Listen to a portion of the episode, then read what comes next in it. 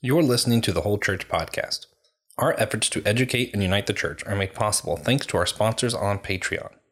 Please consider joining them for $3 a month at patreon.com forward slash the Whole Church Podcast. As a special thank you, you'll get access to our patron exclusive series, like our Whole Church Pet Peeves series, where we ask our guests about their pets and their peeves with church and Bible traditions. Ephesians 4 14 through 16 reads, We are no longer to be children, tossed here and there by waves and carried about by every wind of doctrine, by the trickery of people, by craftiness and deceitful scheming.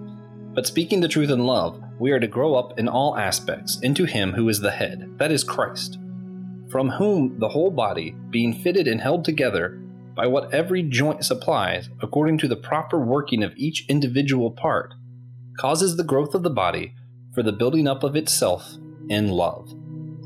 Um, Pastor Martin, how can knowing the truth keep us from being swayed from every doctrine and help the body work together more fully, as it says in this verse? How does that work? Well, truth is the fulcrum for sure. It's the balance, it's the centerpiece. Uh, if we're anchored in that truth, then we will not be swayed. Paul talks about that when he says that we're not tossed to and fro by every wind of doctrine. So, uh, uh, in cunning craftiness, whereby men lie in wait to deceive. So, in knowing the truth, and the cool thing about this is truth is more than just a what. Truth is a who. You know, because he said, uh, Pilate, when he talked to Jesus, he said, What is truth? Well, you know, the truth was standing right before him. And in John 8, Jesus tells the leaders of that day, he says, You search the scriptures, for in them you think you have eternal life, but they are they which testify of me. So it's more than just having a creedal faith, a truth, it's having a relationship with truth. And by being anchored in that truth, you won't you won't fall. You'll have a good solid base. And how would you say that helps us work together more fully? I think because we recognize He is the head. Um, God is love. We're anchored in Him. We're anchored in His love. We love like He loves. We treat each other like He treats us. Mm-hmm. We forgive as He has forgiven us. Uh, we recognize, I was telling our congregation some time ago, in truth, we recognize that there is only one race, it's called the human race. So it gives us opportunity that we can look at one another and look beyond color, look beyond ethnicity, look beyond uh, upbringing, and just see a brother or sister in Christ. Mm-hmm. That's what truth does for us. Oh,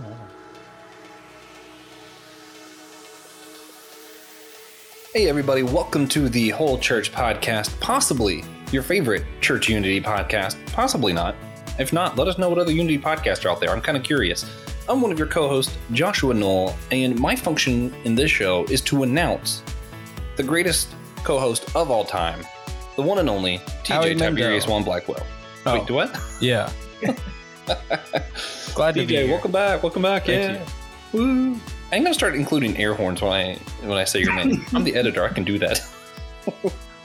and today we are here to talk with my godfather, uh, Pastor J.R. Martin, about his book, Spiritual Hiccups: Eight Days of Doubt That Didn't Have to Be. Man, just in the title, there's so much packed in there. We're so excited to talk with Pastor Martin.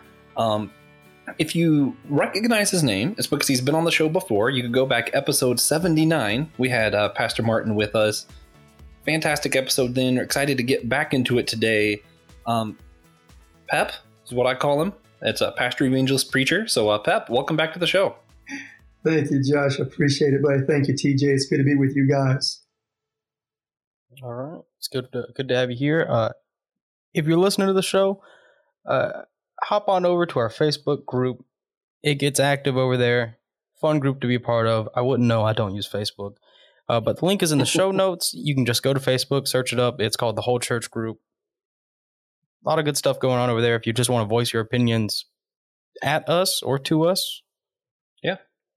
I have yeah. conversations over there with people who are willing to do it. So, uh-huh.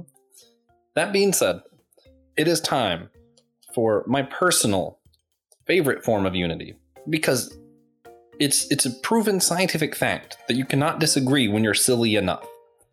there is uh, much like pH levels, there's a silliness level that if you reach the right balance of, nothing bad can possibly happen. That, that's just you know it's just truth. It, it's not, but we're gonna pretend like it is so that I can keep doing this segment where I ask people silly questions. And Pep, TJ, and I are gonna answer this one first. Just give you a little bit extra time to think about it. Today's question, TJ, I kind of want you to go first. If Donald Duck were to become a rap artist, what do you think he would rap about? So Donald Duck, I could be wrong, but I, am pretty sure Donald Duck grew up very poor. Mm-hmm, uh, mm-hmm. I think I remember that. Uh, so Donald Duck is gonna rap about his come up. He's gonna rap about you know where he started, how he's gotten to where he's gotten. Might throw in a few lines about his family, yeah, know. yeah, okay, I see that. I see that. I see Donald kind of doing like an angry rap. You know, he's always like like passionate angry. So I, I, could see him kind of just like, but it wouldn't even be about anything serious. I feel like it would be like a, like a, me and my kids really got into it this time. like it, it, would just be silly, angry nonsense. And I don't know. I think I'd be here for it. So I think I'd be down for that. Pep, if Donald Duck were to become a rapper, what do you think he'd rap about? Well, since he's a duck, I would think he'd rap about the water. I think he'd say oh, something like, my name is Donald. I like to explore. No one is a bug yeah, that is yeah. actually why I made this question about Donald Duck. I just needed to hear that. right. But uh, on to the, the real show, the actual church unity part. Uh, last time you were on, we asked you about your story. Uh, we were wondering now if you could tell us anything about the story of the church you pastor at. Uh, what's the history behind the church and what makes Somerville Family Worship Center different from other churches? Well, um, it may not, it may be different than some, not all, but some churches. Um, we're a, a, full gospel church, Pentecostal. A lot of churches aren't, and uh, the church has been here for 83 years. Wow! And a very humble beginning in a, um, a tent, and a house, and uh, um, one of the things that stands out in my mind when we went through the history of the church for our 75th and 80th anniversary celebrations, a family, one of the founding families of the church here, um, the dad had a mule and that they worked the field with the mule. He'd get up some mornings to go out to get the mule, the mule would be gone. Oh. And he'd have to come down to the church and find the mule standing at the hitching post. Mule would head down to the church just out of just a habit, just to go and take off during the day, just to go down there so I thought it was kind of cool. and uh, um, we just uh, started, began our 15th year here. I just finished in March. I just finished 50 years of ministry. And uh, um, to be here is just an honor to be at this church. Uh, I think one man called me from Florida just a few days ago, and I think it sums it up what makes us so different. Is he said, I miss the pastor who loves me enough to tell me the truth. And I miss the love and camaraderie of the church where you walk in and you see different groups represented from different walks of life, but we all love each other. And so that's kind of cool. So I think to me, that's what makes our church so unique. Yeah. Speaking as an outsider, I remember even in high school or college, whenever I would visit Somerville Family Worship Center, one thing that stood out to me I thought was really interesting was um, a lot of Pentecostal churches practice spiritual gifts, and it's great. Very few seem to be knowledgeable about it in the way that people who attend Somerville Family Worship Center are. Like they actually know what the gifts are, what their purpose is, that kind of stuff. And I thought that was fantastic, which obviously I would accredit to their pastor. I thank God for the pastors that have gone before me as well because they, they train the people well. That's the truth. Oh, yeah. All right. So, are there any programs or events that your church has been able to work alongside other churches for or with? Uh, let's see. Well, of course, we do our best to work with Food Bank. Uh, we have Katie's Krops, which is a community thing that we work with other churches as well in. And we've done some mission efforts and journeys together with some churches. So um, we're excited about that. We come alongside. Um, I have been serving since I have been here in 14 years. I have been serving on the CEC Council as one of the founders, and the CEC stands for the Charleston Ecclesiastical Council, and where we have pulled together different pastors of different churches across the board because we're kingdom minded. And we've started tearing down the walls. We've gone into each other's churches and preached for each other and shared. We've had worship services. We come together once a year uh, for an event. And then once a year, we come together for um, a prayer, a prayer summit where we come together for prayer.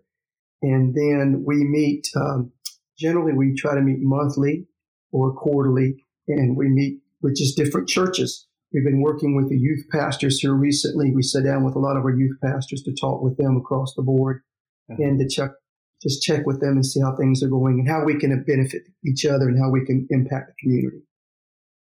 Awesome. Yeah. That's one thing I wanted to make sure we asked you about, um, just because of all the churches in different areas we of people you know we've spoken to. I think Charleston, with what you guys have there, uh, then um, Chapel Hill. Pastor Wills talked about some of the churches meet together there. Those are the only two places I know of, or something like. I'm sure there's plenty of others, but that I've heard that these kind of stories are happening, and they're just really encouraging to hear every now and then. Especially, you know, we do a church unity podcast and talk a lot about how we wish there was unity and we wish this was happening. So I think it's nice to hear some places it is happening, and in some ways it's happening in really powerful and I don't know encouraging ways. So it's definitely it's definitely very encouraging when you have um, Pentecostal churches, um, charismatic.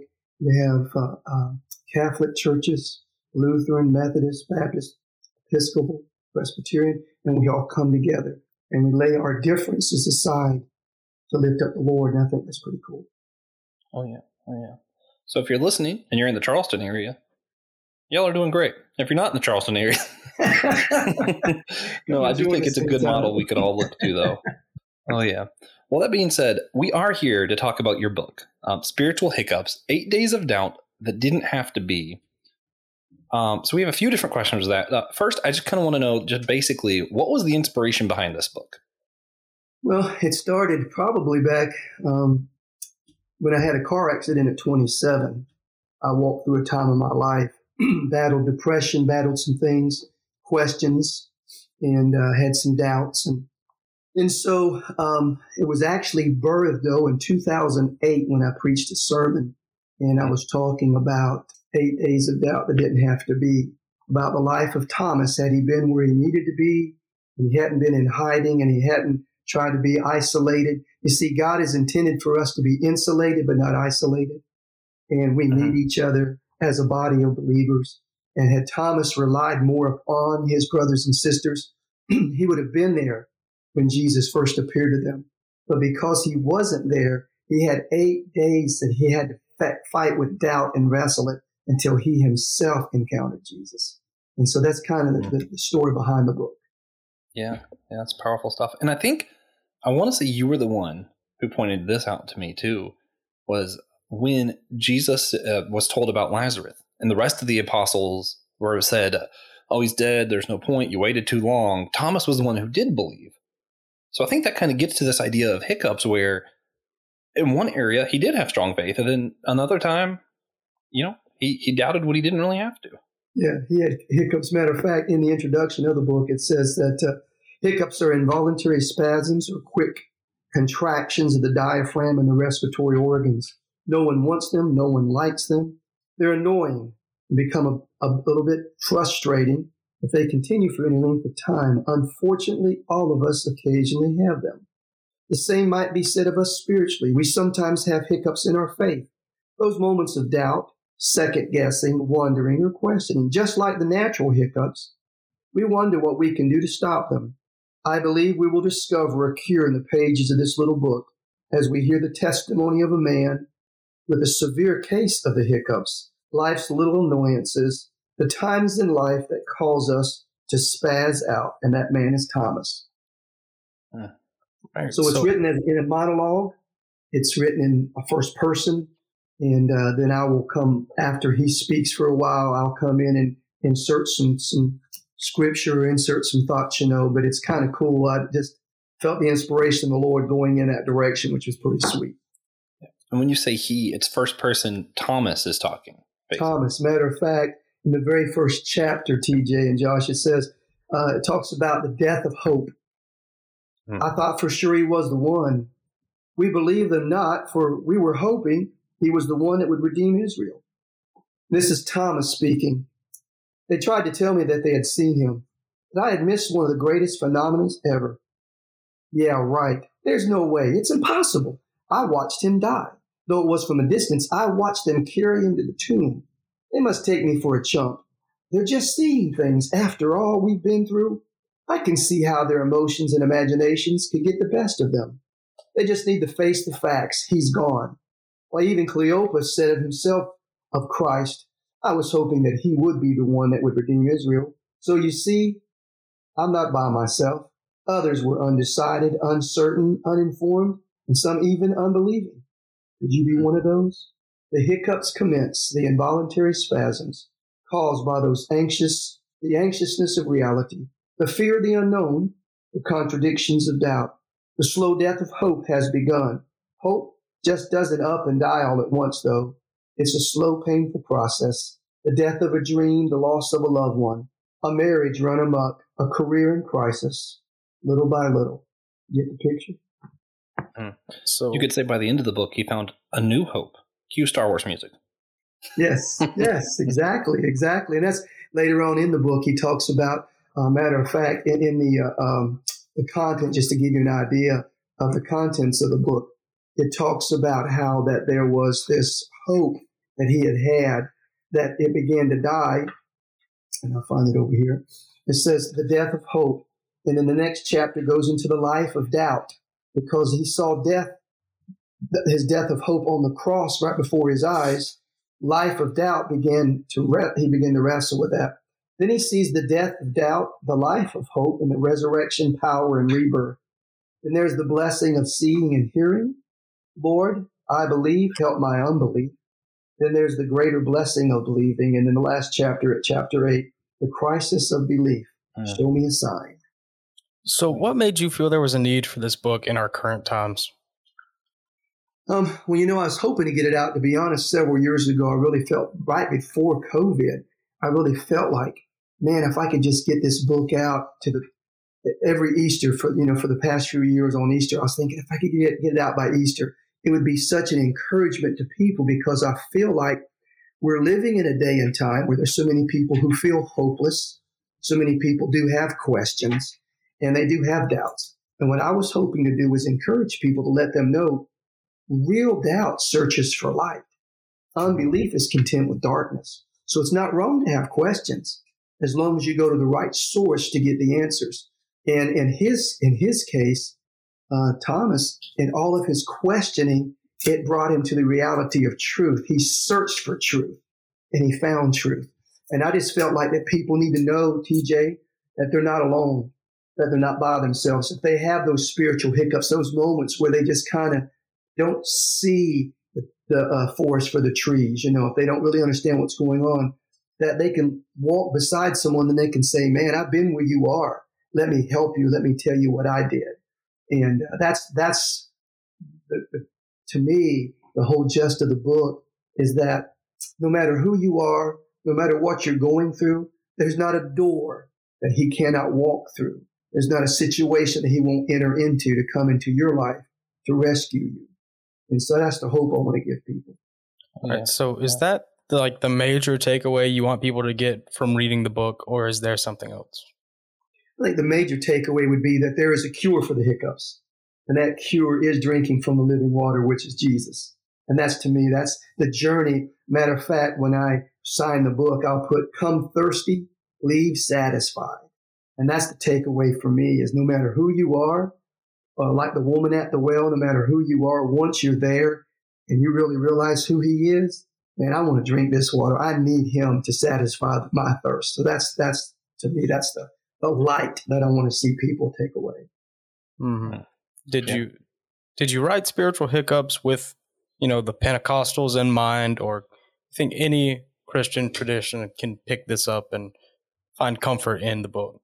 Well, that's a great question. And to be honest, I I wrote the book um, with just struggling people in mind, hurting people, whether they're saved or unsaved. I wrote this book uh, with an inspiration from the Lord to be able to offer someone a drink of water, to say, you know, no matter what walk of life you're from, no matter who you are, where you're at, um, religiously, spiritually, or just if you're unsaved. I had a young lady, my wife and I encountered at a funeral just a few days ago, and she was so moved by the truth we spoke that she said, she came up to us afterwards, she said, I'm not a Christian believer. Well, that's okay. God believes in you, and you can become a Christian believer.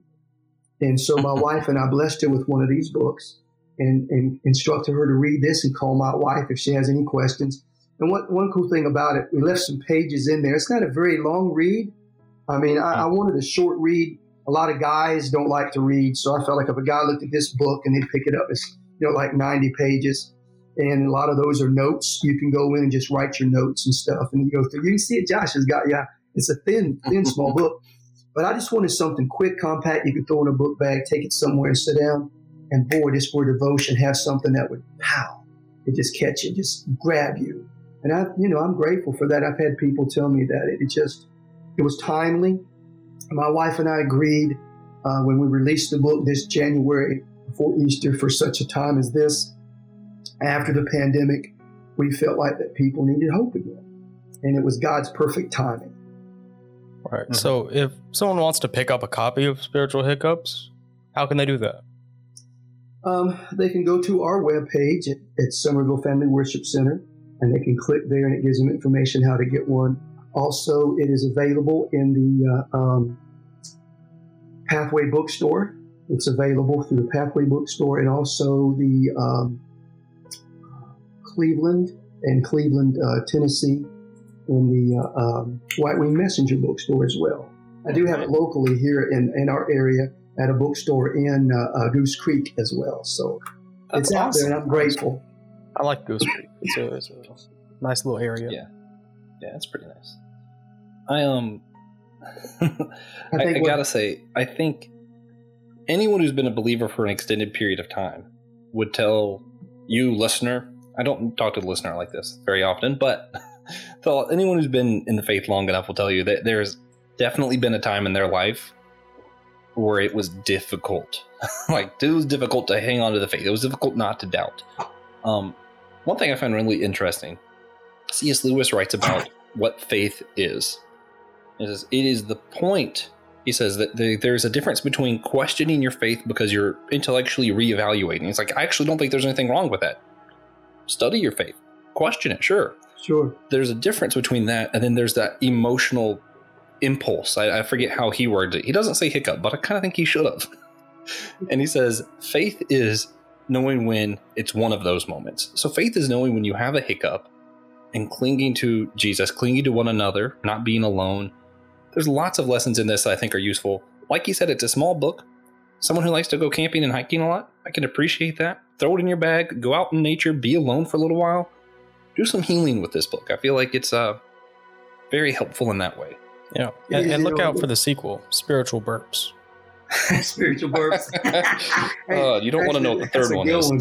Yeah, I'm working on another one right now, and it's called Living Life at the Water's Edge. Ooh. So that's okay. the next one. And so, so be looking out for that also. Sure, people, you know, I'm hoping to get that out soon. And my family, they really encouraged me, though. I had, I have so many. I have probably 15 different titles for books, and I get so excited. I say, "Oh, that's a good. That'll be a good book. That'll be a good book." And my wife and, and my family kept telling me, "I don't want to hear any more about titles till you finish the first book, write the book." And so we did. And you know, our first order, we ordered 500 books and we have about 100 left right now. And so I'm thrilled wow. about that in the past few months that God has allowed us to be able. And my mom, this is great. My mom is 85 years young, and she is my biggest fan. Oh my goodness. She has probably herself personally uh, distributed at least 80 of these books. And what we do is, I don't really say I sell them because if somebody couldn't afford them, I'd give them. But there's a suggested uh, donation of the retail price according to Pathway Bookstore. They said a suggested donation would be fifteen dollars. But I mean, she has moved these books, man. She just yes, yes, day before yesterday, son, send me some more books. Mom, you've already given out eighty of them. Oh, I'm telling you, it's just people are excited about that, and I'm just I'm very humbled by that.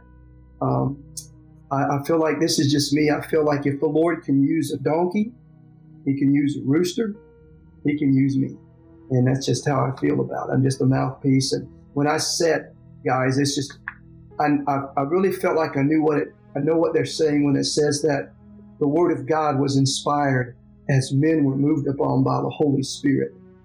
I sat, watch the sunrise. I'd start writing, and I'd be there all day and watch the sunset, just under an open heaven. And that's just a. So I hope it's a blessing to you guys. You hear that, whole church listeners? 100 left. We expect you to buy those.